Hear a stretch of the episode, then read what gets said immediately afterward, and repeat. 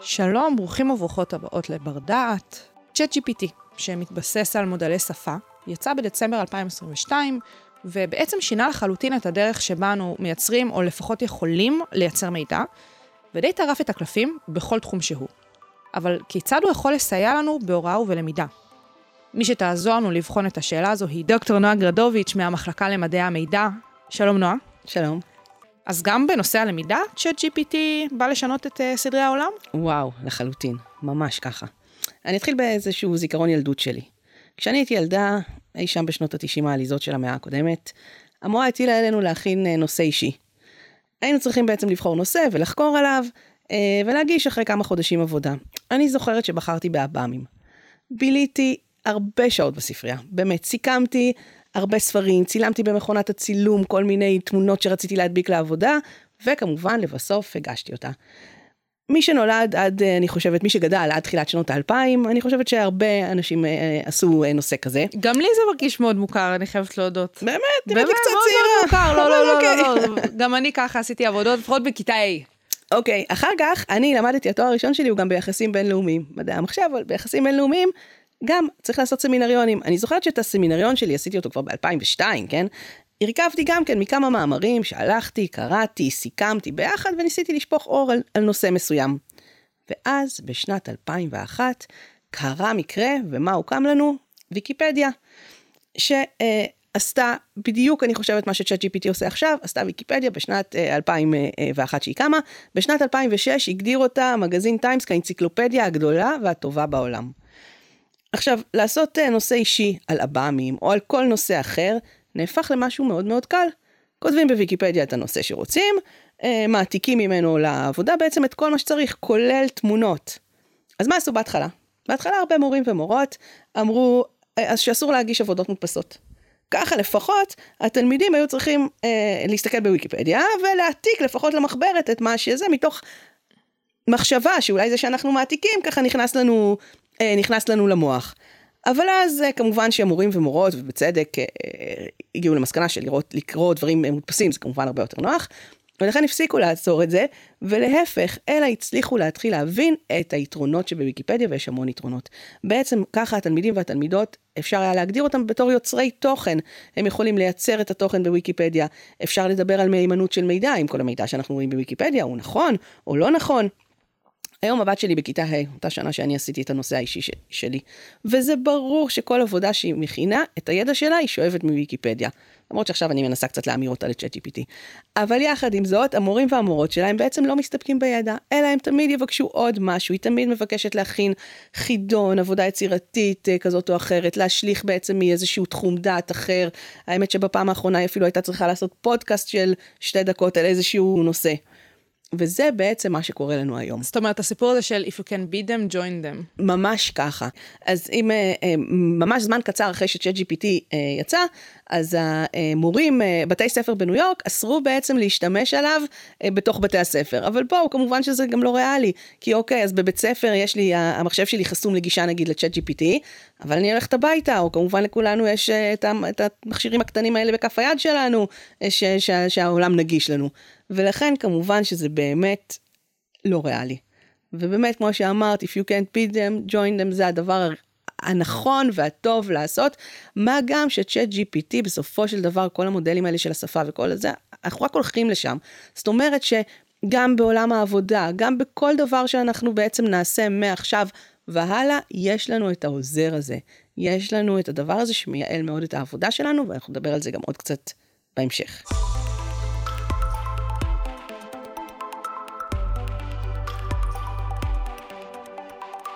לא איך צ'אט GPT עובד. אז נכון, בעצם כשאנחנו מדברים עם צ'אט GPT, אנחנו ממש מדברים. ויש לנו הרגשה שאנחנו מדברים עם מישהו שמבין אותנו. מה שנקרא צ'אט. בדיוק, צ'אט, נכון? זה בדיוק כמו השיחה שאנחנו עורכות, את שומעת מה שאני אומרת ואת עונה לי, ואת מבינה את ההקשר של, של מה שאנחנו מדברות. ככה יש בדיוק את אותה הרגשה של צ'אט GPT, אבל, אבל הוא לא באמת שהוא חושב, נכון? אני אומרת, הוא חושב, הוא אומר, הוא, הוא מאבד את המידע, אבל זה כמובן במרכאות. מה שצ'אט GPT, הדרך שבה הוא עובד, הוא בעצם מבוסס על טכניקות של למידת מכונה.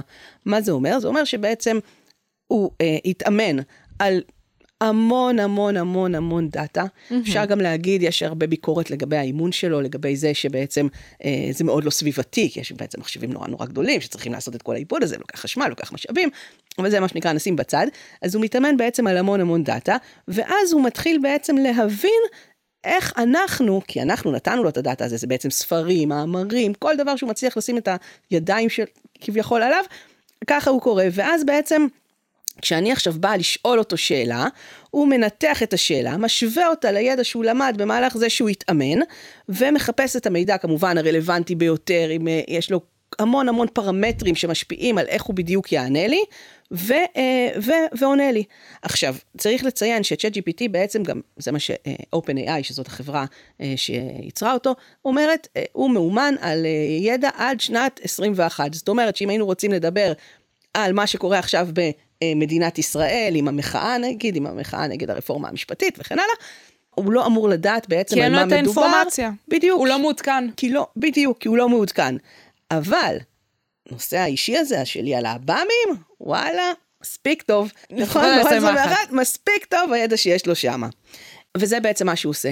עכשיו בנוגע לזה איך הוא מסכם מידע, יש לו כל מיני עקרונות כאלה שגם כן, כל מיני מודלים, או מודלי שפה בעצם ש, שהוא עובד עליהם, וככה בעצם אנחנו מקבלים את ההרגשה הזאתי שצ'אט ממש מדבר איתנו.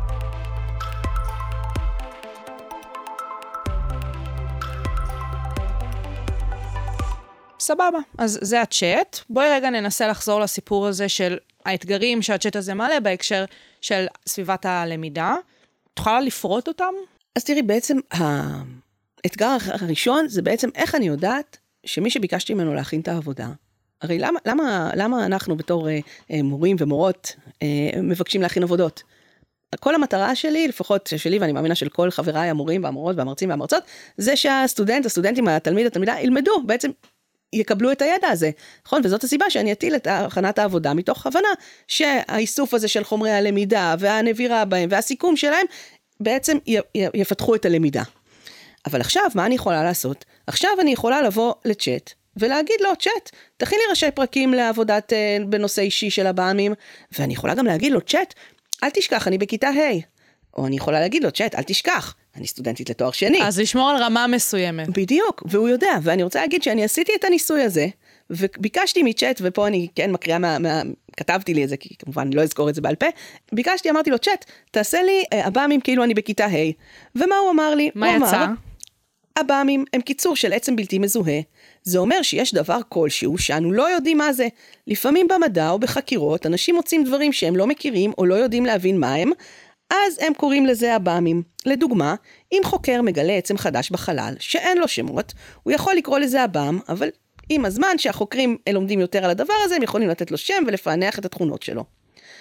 עכשיו, צריך גם לציין שצ'אט הוא לא מאוד מאוד חזק בעברית. אני ביקשתי ממנו את זה בעברית, יכול להיות שבאנגלית היינו מקבלים תוצאות טובות יותר, אפשר, הדרך היותר נוח, נכונה נגיד לעבוד זה לבקש ממנו לעבוד באנגלית, ואז לתרגם. גם זה, יש מורים שניסו ואמרו, אוקיי, אני לא מוכן לקבל עבודות באנגלית, אז אוקיי, אז עוברים דרך Google Translate וכן הלאה. יש באמת... נכון, אי אפשר כל כך לחסום את הדרכים הללו. פטנטים להכל. אבל אם בעצם אני אבקש ממנו, על אותו נושא, על אותו דבר, הבאמים, ואני אגיד שאני סטודנטית עכשיו לאסטרופיזיקה. Oh. ככה אמרתי לו, אני סטודנטית לאסטרופיזיקה. בכל זה... זאת קפיצת מדרגה מאשר תלמידת כיתה ה'. לגמרי. ואז הוא אמר לי, באסטרופיזיקה מונח הבאמים, וחשוב לי לציין שאני אני עצמי איני מבינה באסטרופיזיקה וגם לא באב"מים יותר נאות, מדי. גילוי נאות, אין... גילוי נאות, בדיוק. בסדר גמור. אה, אז באסטרופיזיקה המונח הבאמי מתייחס לתופעות ואובייקטים שנמצאים בחלל החיצון אך אינם מובנים לחלוטין על ידי המדע ברגע, ברגע זה. ואז הוא אומר לפעמים הפעמים אסטרופיזיקליים יכולים להתגלות באמצעות תצפיות באמצעים שונים כמו טלסקופים אופטיים, רדיו טלסקופים או טלסקופים אה, שמצפים בטווחים אחרים של האמפליטודה החשמלית מגנטית. יפה. זאת אומרת כל מיני מילים כאלה לגמרי. בדיוק, ששוב, סלחו לי כל האסטרופיזיקאים שמאזינים לפודקאסט הזה, אני לא יודעת אם באמת צ'אט צדק, וזה אחת הבעיות, נכון? של הצ'אט בעצמם, זאת אומרת, OpenAI אומרים בעצמם, אנחנו לא מבטיחים את אמינות המידע שלנו, אנחנו לא מבטיחים שתמיד אנחנו אומרים אה, דברים שהוא נכונים, ואפשר, עשו כמה ניסויים על זה מאוד מאוד קטנים ומאוד מאוד פשוטים, שאתה מבקשת מצ'אט למשל לחבר לך מכשיר. זאת אומרת חמש שורות. בטח. ולפעמים הוא טועה, הוא אומר שש שורות. או את אומרת לו, אני צריכה להגיש אבסטרקט אה, נגיד, ואני צריכה שבאבסטרקט יהיו 300 מילים, ופתאום הוא עושה לי 400 מילים, תגיד לי, מה, אתה צוחק? ביקשתי 300. אז בקיצור, צריך לקחת אותו בערבון מוגבל, ואני מקווה שאמרתי פה על האסטרופיזיקה זה לא שטויות, אבל זה מה שצ'אט אמר, ואנחנו יכולים לראות באמת את ההבדל הגדול בין מה שהוא הציג לנו לכיתה ה' לבין מה שהוא הציג לנו בתור אה, סטודנטית לאסטרופיזיקה. אז מהבחינה הזאתי, אם אה, היית צריכה לתת שם לאתגר הזה, שבאמת פרטנו כרגע, איך היית אה, מגדירה את זה? אי אפשר יותר לתת לסטודנטים או לתלמידים עבוד, לסכם נושא. כי באמת על לסכם נושא, ילכו לצ'אט, ייתן סיכום מאוד מאוד יפה.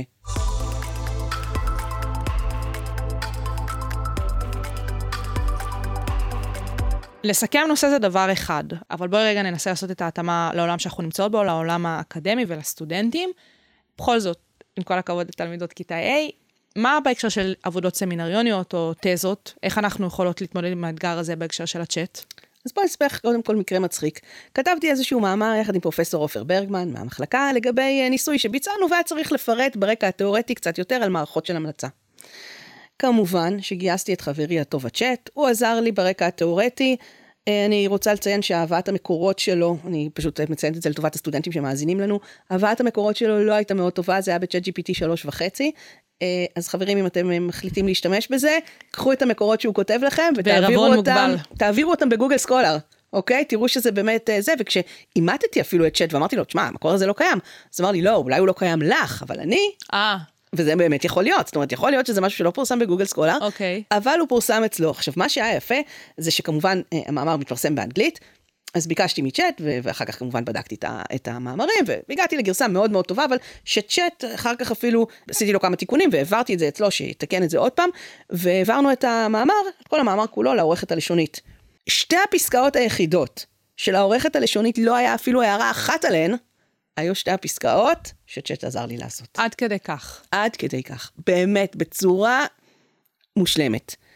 אז שוב, אין ספק שכשאני צריכה לבוא ולעשות סמינריון, או אפילו תזה, ויש לי את כל הרקע התיאורטי הזה, זה מאוד מאוד דומה ללסכם נושא, נכון? נכון. אפשר לבקש מצ'אט, אפשר גם באמת קצת לכוון אותו ולהגיד לו, אוקיי, תפרט לי יותר על זה ותפרט לי יותר על זה. כשאתם עובדים עם צ'אט אתם צריכים לזכור, וזה גם, זה גם כן מאוד אינטואיטיבי. זה כאילו את מדברת עם חברה, אבל שיודעת הכל. זה ממש ממש נוח. אבל כמו שכן, צריך באמת לשים לב מאוד מאוד טוב למקורות. חוץ מזה, אפשר גם לבקש מצ'אט, מכיוון שהוא מאומן על כל כך הרבה חומר, אז הוא יודע איך עבודה סמינריונית צריכה להיראות. נכון. הוא יודע איך עבודת תזה צריכה להיראות, אני יכולה גם להגיד לו, צור לי את ראשי הפרקים לעבודה, תתכנן לי את הניסוי. עכשיו, זה משהו שעוד לא ניסיתי באמת להגיד לו, תתכנן לי, לקחת איזשהו ניסוי שהוא תכנן ובאמת לנסות להריץ אותו, אבל זה יכול להיות מאוד מאוד מאוד מעניין. וזה באמת ברמה הזאת של אוקיי, להעביר את הניסוי אני אצטרך להעביר בעצמי, כי הוא נגיד, לא יכול להעביר ניסוי, אבל בטוח שאני יכולה, הוא יכול לעזור לי לנתח אותו, והוא יכול לעזור לי, ובאמת השמיים הם הגבול. וצ'אט, אתם תראו את זה לאורך כל מה שנדבר פה, אני חושבת שהוא הופך את החיים שלנו לפשוט הרבה הרבה הרבה יותר יעילים. אז אם אנחנו מדברות על יעילות, בואו רגע ניקח צעד אחורה. אם בדברי הפתיחה שלך את סיפרת באמת על הסיפור הזה של מורות ומורים, שמבינים, או לפחות הבינו בזמנו את הסיפור הזה של ויקיפדיה, שזה בעצם סוגר איזה פינה מבחינת הסיכום, ואז אמרו, טוב, ניתן איזשהו אקסטרה value לתלמידים שלנו, שיעשו משהו נוסף אה, שיוסיף על החומר הקיים שלהם, על הידע הקיים שלהם, וככה אנחנו נשפר את הלמידה שלהם. אז אם עכשיו בחלק הזה של השיחה שאנחנו מדברות על הסטודנטים והסטודנטיות, איך האקדמיה יכולה באמת לעשות את ההתאמה הזאת בהקשר הזה של הצ'אט? אז תראי, דבר ראשון, כשאנחנו מדברים בשיעורים, אפשר פשוט לעבור, למשל, לעבוד במודל של הכיתה ההפוכה. מודל של הכיתה ההפוכה זה בעצם איזשהו מודל פדגוגי שאומר שהסטודנטים רוכשים, והסטודנטיות רוכשים את הידע אה, אה, בבית, ואז מגיעים בכיתה ומתרגלים אותו, או מדברים עליו, או באמת יוצרים ממנו איזשהו ידע חדש, או עושים איזשהו debate, או כל מיני דברים כאלה, אבל כמובן, כדי שנעשה debate, אז אנחנו צריכים לבוא עם איזשהו ידע, ידע קודם, או אה, אני לא יודעת מה, שנחליט להציג אותו בפודקאסט, אז אני כמובן צריכה לבוא עם ידע קודם, ולכן זה מודל שיכול מאוד מאוד מאוד לעבוד. אפשרות שנייה, אפשר לבקש להציג את הנושא בעצם מכמה זוויות, ולנסות לבקש מהסטודנטים והסטודנטיות לעמוד על השוני והדמיון בין הזה, אז גם אם בעצם את הכמה זוויות, הם יכולים לבקש מצ'אט, בסופו של דבר הכל אפשר לבקש מצ'אט, נכון? אבל באיזשהו מקום באמת הוא לא יכול להביע רגש, אז אפשר לבקש דברים שקשורים לרגש. הוא יכול להביע דעה, אבל הדעה שלו כמובן לא, תה, לא תמיד תהיה כמו שלנו, אז אפשר באמת ללכת ולבקש להביע דעה, אבל דעה שמבוססת על, על, על עובדות. אה, אמרנו, אפשרות שלישית שיש לנו גם זה באמת לעשות משהו יצירתי. יש היום כל כך הרבה כלי AI שאני מקווה שנדבר עליהם גם בהמשך, שבאמת אפשר ליצור ציורים בדלי, אפשר ליצור הם, מצגות בתומי, אפשר לעשות, יש כלי של סטארט-אפ ישראלי מקסים מקסים מקסים שנקרא DID, אה, שבעצם לוקח תמונה של בן אדם ונותנים לו מלל, ובעצם הבן אדם כאילו מקריא את המלל הזה. עושים את זה, עשו את זה עכשיו אה, ביום השואה עם באמת אה, דמויות היסטוריות אה, מהשואה, פורום של מיכל סלע, עשו כאלה דברים, אה, מצמרר כמובן, מאוד עצוב. אבל באמת להבין איך לעשות שימוש עם הכלים הללו בשביל להעביר מסרים. נכון, ושוב, ואז זה לקחת, ואותו סטודנט או סטודנטים צריכים לכתוב את, את הדף מסרים הזה או את, את הסיכום הזה, ואז כמובן לתת את הדברים היותר יצירתיים. אפשרות רביעית, וזה גם אפשר באמת לשאול את צ'אט, צ'אט, אפשר להציע לו, להגיד לו, אוקיי, צ'אט, איך אתה חושב שכדאי לי אה, לדעת אם הסטודנטים שלי רכשו את הידע הזה או לא, וצ'אט באמת אומר, ויש לו כל מיני רעיונות נפלאים, ואין מה לעשות, אני באמת באמת חושבת, אני גם, גם בשיעורים שלי, אני מלמדת עכשיו uh, מסדי נתונים. עכשיו תגידי, מה זה מסדי נתונים? מסדי נתונים זה uh, SQL, נכון? אני מלמדת uh, איך לשלוף uh, נתונים מ-database, איך להכניס נתונים מ-database, ואני אומרת לסטודנטים, אנחנו פותחים בצד שלנו את ChatGPT, וכל דבר שאני לא יודעת, או שאני חושבת, או שאני מתבלבלת, הוא שם, הוא לא הולך לאף מקום. אז בואו נשתמש בו, וכמובן, כמו שלי מותר להשתמש בו, ככה גם לכם. סביבות uh, מרץ, uh, 23 התפרסם מכתב שקרא בואו נעצור את הפיתוח של צ'אט uh, uh, ושל כל הכלי AI לחצי שנה, הרבה אנשים חתומים עליו, uh, כי אנחנו לא יודעים uh, בעצם אם הוא uh, השתלט, על, השתלט עלינו, כן? הרי כולם מפחדים מזה שה... כן, החשש של uh, שליחות קטלנית והכל. בדיוק, שהרובוטים השתלטו עלינו. ג'נסיס, uh, בטח. יש uh, גם המון סרטונים מצחיקים כאלה ביוטיוב ש- שמראים כל מיני מתכנתים, שצ'אט GPT בעצם אומרים שגם למתכנתים, הצ'אט GPT עושה את העבודה, כן. באמת עושה עבודה מצוינת בתכנות, אני עשיתי אותו ממש נהדר, אבל אין מה לעשות, אני באמת מאמינה, זה פה כדי להישאר. ואם הוא עושה את העבודה שלנו ליעילה יותר, כמו למשל לייצר רקע תיאורטי בצורה מהירה יותר, הרי מבחינתי זה מצוין, כי יהיה לי יותר זמן לעבוד על הניסוי שלי, ויהיה לי יותר זמן לעבוד נגיד על התשובות לשאלות המחקר שלי, וצריך להסתכל על זה בתור זה כלי שמייעל אותנו ומשאיר לנו יותר זמן לעשות את הדברים החשובים באמת.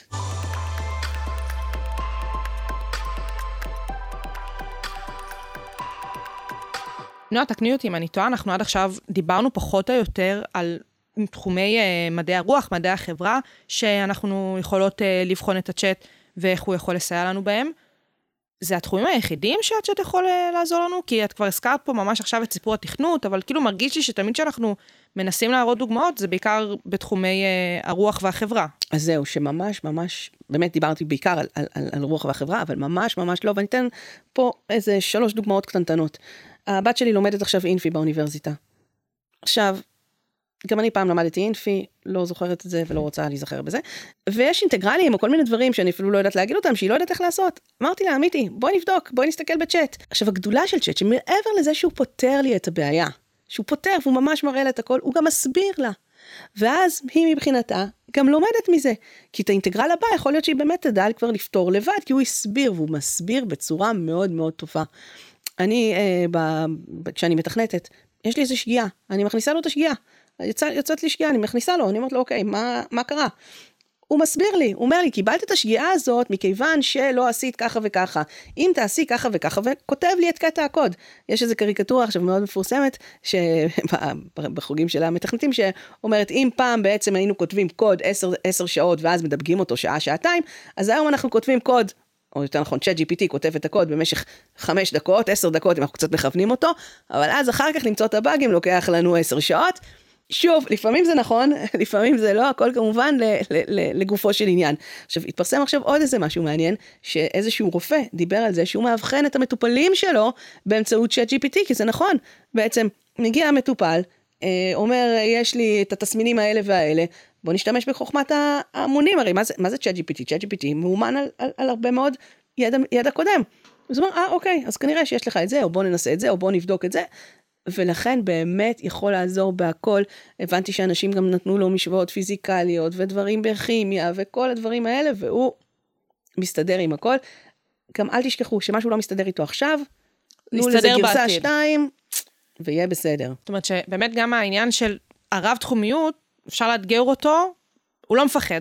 ממש, ממש לא. הוא לא מפחד, ובכלל מדברים על זה שבאמת הדור הבא של כל הכלי AI האלה יהיו באמת כלים יותר ספציפיים, שיהיו מאומנים לתחומי דת אה, יותר ספציפיים, ואז למשל, ייתנו גם אה, אה, תוצאות טובות יותר.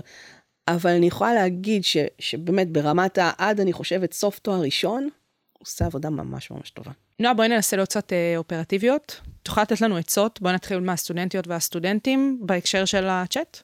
אז שוב, תמיד, תמיד, העצה הכי טובה שלי, זה תמיד, תמיד תזכרו שצ'אט זה החבר הכי טוב שלכם. בבחינת, אם לא יועיל, בטוח לא יזיק. כל דבר שאתם קצת מתלבטים, מתלבטות בו, תשאלו את צ'אט. לפעמים הוא מביא גם כיווני מחשבה שלא חשבנו עליהם קודם. הוא כמו איזשהו חבר טלפוני כזה, אבל שלא דורש ממני כלום.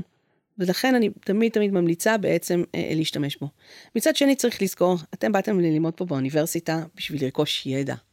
ואת זה צ'אט לא יכול להכניס את הידע לראש שלכם. אז תמיד יש את המין, אה, אני תמיד גם אומרת את זה לסטודנטים ולסטודנטיות שלי, שהלוואי שהייתי יכולה לתת לכולם 100, באמת, מבחינתי, מה אכפת לי? אבל כל המטרה זה ללמוד. אתם פשוט צריכים להיות ישרים עם עצמכם, וככה גם אני משתדלת להיות ישרה עם עצמי, ולהגיד, האם הבנתי, האם אני מבינה, האם אחר כך בשיחת הסלון אני אוכל בעצם להוציא את הידע הזה שרכשתי, כי הרי המטרה שלנו, בסופו של דבר זה לרכוש ידע ולהצליח לעשות כל מיני חיבורים יצירתיים כאלה ואחרים, אבל שמתבססים על ידע שיש לנו. זאת אומרת, להשתמש בצ'אט כאמצעי ולא כמטרה. המטרה היא ללמוד, ואפשר להשתמש בצ'אט כאמצעי ללמידה. בדיוק ככה. זאת אומרת, הבינה המלאכותית היא פה והיא פה כדי להישאר, ו- וכדאי לנו להשתמש בה כדי לייעל את העבודה שלנו, ובאמת אין שום סיבה למשל לדרוש מסטודנט לדעת בדיוק את הסינטקס, כי יאללה, אפשר לשאול את צ'אט והוא יגיד את זה. אבל את הקונספט למשל של תכנות מונחי עצמים, את הקונספט למשל של איך עושים דברים, את הידע הכללי, אין מה לעשות. אני באמת חושבת שבתור, כדי להיות בני אדם שבאמת מסוגלים אחר כך לעשות עבודה טובה יותר ויצירתית יותר, זה אנחנו. אנחנו צריכים לחשוב על המה, וצ'אט GPT יכול לעזור לנו באיך. זה מהזווית הסטודנטיאלית. בואי רגע נדבר אל הקולגות שלך, המרצות והמרצים. מה לעשות מההקשר הזה של צ'אט? וואו, באמת, הכלי הזה הוא אושר. אני מרצה חדשה בבר אילן, והייתי צריכה לייצר שני קורסים חדשים. הקורס הראשון היה לסמסטר א', באמת, ישבתי כל הקיץ על כל שיעור הרבה שעות טובות, ועבדתי מאוד מאוד קשה על מנת להכין אותו. הקורס השני הוא בעצם לסמסטר ב', ובדצמבר אמרנו יצא לנו הצ'אט GPT. הכנת הקורס לקחה לי משמעותית פחות זמן. במקום ללכת לאתרים של אוניברסיטאות אחרות ולראות מה מלמדים בדיוק, וזה, ביקשתי מצ'אט. אחרי שביקשתי ממנו לעשות לי את תוכנית הקורס, ביקשתי ממנו להרחיב לי כמובן את השיעורים. עכשיו, באמת, במקום לחשוב על דוגמאות בעצמי, נכון? כל פעם ליצור דוגמה וזה, ביקשתי מצ'אט, הוא ייצר לי דוגמאות. כמובן, הייתי צריכה לתקן אותו, זה לא שעכשיו עשיתי ככה, הופ, ותוך חמש שניות נהיה לי קורס. ממש לא. אבל אני יכולה להגיד שמשמעותית, הקורס לקח לי, פח, להכין אותו לקח לי פחות זמן, וגם התוצאה שיצאה, אני חושבת הרבה יותר טובה. זה גם פינה לי זמן בשביל למשל להכין אתר תרגול שמלווה את הקורס, ולכן באמת מאוד מאוד מייעל את העבודה, ומאוד מאוד, אה, מאוד מאוד חזק. וכמו שאמרתי לך, בגלל זה אני גם בתור מרצה, לא להחביא, העצה שלי לשאר חבריי וחברותיי המרצים והמרצות, לא להחביא את הכלי הזה. לספר, לספר, לספר עליו כמה שיותר, להחזיק אותו בתור העוזר הוראה הנאמן שלי בשיעור, ולשאול אותו מה שאני לא יודעת, כי הרי כבר באמת היום המרצה או המרצה הם כבר לא מוקד ידע. אפילו מזמן ויקיפדיה זה השתנה. נכון. אנחנו שם כדי לתווך את הלמידה, כדי לעזור בלמידה. ולכן אם יש לי, אם יש לעוזר עוד עוזר, מה שנקרא, כל המרבה עוזרים, הרי זה משובח.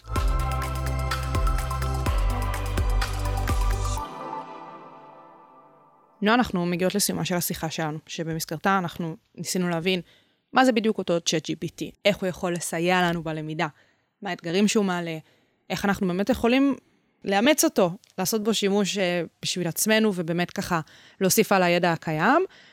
אבל יש משהו שאני באמת מנסה להבין בעקבות השיחה שלנו. בשביל מה בכלל ללמוד, אם יש לנו את ה-chat GPT? מה יהיה בעתיד? אז תראי, אני לא עתידנית. הרי עתידנית זה באמת מקצוע, ויש חוקרים שהם עתידנים, ובאמת יהיה מאוד מעניין, חושבת גם לשמוע אותם. אני לא עתידנית, אני רק מסתכלת קצת על מה קרה בהיסטוריה שלנו. אימא שלי סיפרה לי שפעם היה עגלון, שהיה מוביל בלוקי קרח, והנה, ברגע שלרוב האוכלוסייה אה, נהיה מקרר שמחובר לחשמל, אז התפקיד נעלם. וכמוהו כמובן יש עוד הרבה מקצועות ותפקידים שכאלה. מצד שני, התפקיד הזה של מנתח נתונים, או מדען נתונים, או מהנדס נתונים, זה תפקידים שלא היו קיימים. הם בעצם הומצאו בסביבות 2008 על ידי אה, אה, חוקרים מלינקדאין ו- ומפייסבוק, שהמציאו את המונח Data Science, על מנת לתאר את התחום הזה המתפתח, שמתמקד בהבנת הערך שבנתונים. המושג big data הרי לא היה קיים לנו המון המון שנים, נכון? ורק בעצם בערך באזורים האלה התחיל להיות קיים. עכשיו אנחנו מדברים על התפקיד הבא. מדברים על התפקיד הבא שיקרא מהנדס או מהנדסת prompt, וזה כמובן מישהי שמומחית בדיבור עם כלי AI. עכשיו יש ויכוח מאוד גדול, האם בכלל יש צורך בתפקיד הזה, האם כלי AI לא יהיו מספיק מתוחכמים על מדי שבעצם כל דבר שאני אגיד להם, כולל שגיאות כתיב, כולל כל דבר, הם ידעו לעשות את זה. אני באמת באמת לא יודעת ואני מאוד מאוד אה, אה, מחכה לראות מה יקרה. עכשיו קראתי באיזשהו מקום שהיום אנחנו מחליטים מה אנחנו רוצים שהמחשב יעשה, וגם אנחנו צריכים להגיד לו באמת איך לעשות את זה. אני חושבת שיהיה פשוט נפלא אם אנחנו רק נחליט מה אנחנו רוצים שהמחשב יעשה, והמחשב ידע איך לעשות את זה.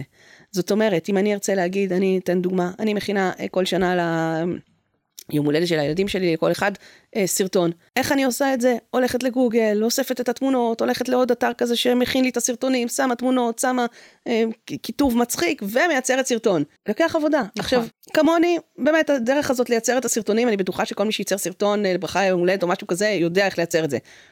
אוקיי, אני אגיד למחשב, אני רוצה לייצר סרטון ליום הולדת כזה וכזה, הוא ידע מה לעשות, וזהו, והנה חסכתי לי הרבה מאוד זמן. את זוכרת את הסרט וולי? בטח, שרופה עליו. סרט כזה מתוק. נכון? סרט ממש ממש ממש מתוק. ובסרט הזה, מה אנחנו רואים שם? אנחנו רואים את בני האדם, שמוצגים שם כאנשים עגולים ורופסים נכון. כאלה, נכון? שאין להם בכלל שרירים בגוף, כי הם נהיו כל כך uh, תלויים בטכנולוגיה, שהם כאילו חיים את כל החיים שלהם דרך איזה שהם אבטארים, ובעצם אין להם כוח, ובסרט... מדע בדיוני דוסטופי כזה. נכון. אז ברור שאנחנו לא היינו רוצים להגיע למצב הזה, נכון? אבל יכול להיות שזה כן יהיה לנו יותר נחמד, אם יהיה לנו הרבה יותר זמן לפעילויות פנאי שלנו. אם משהו, אם לייצר את, ה, את הסרטון הזה שסיפרתי עליו קודם, קודם היה לוקח לי נגיד חמש-שש שעות עבודה, ועכשיו המחשב עושה לי את זה לבד, אז אולי בזמן הזה אה, אני אקרא ספר, או אני אלך לעשות uh, ספורט, או אני אלך לעשות איזושהי פעילות פנאי שבעצם טובה לי. עכשיו, אני חושבת שעוד כמה חודשים, ממש בקרוב, אנחנו נחזה בעצם בגל של מחקרים אקדמיים שעוסקים בכל הנושא הזה של אה, בינה מלאכותית בכלל, ובתחומים של הוראה ולמידה בפרט, ואני חושבת שיהיה מאוד מאוד מעניין להמשיך לעקוב אחרי הנושא הזה, לקבל עוד רעיונות, איך לנצל את הדברים האלה, גם בתור אנשים לומדים וגם בתור אנשים בעצם שמלמדים ו- ומלמדות. אז באמת, כמו שאת מתארת את זה, יוכל להיות כאן מציאות אוטופית לחלוטין, אם רק נדע לעשות את השימוש הנכון בכלים הללו. ממש, ואם ימציאו לנו רובוט שגם עושה את עבודות הבית, וואו. אז בכלל. וואו. דוקטור נועה גרדוביץ' מהמחלקה למדעי המידע, המון המון תודה. תודה רבה לך, היה כיף.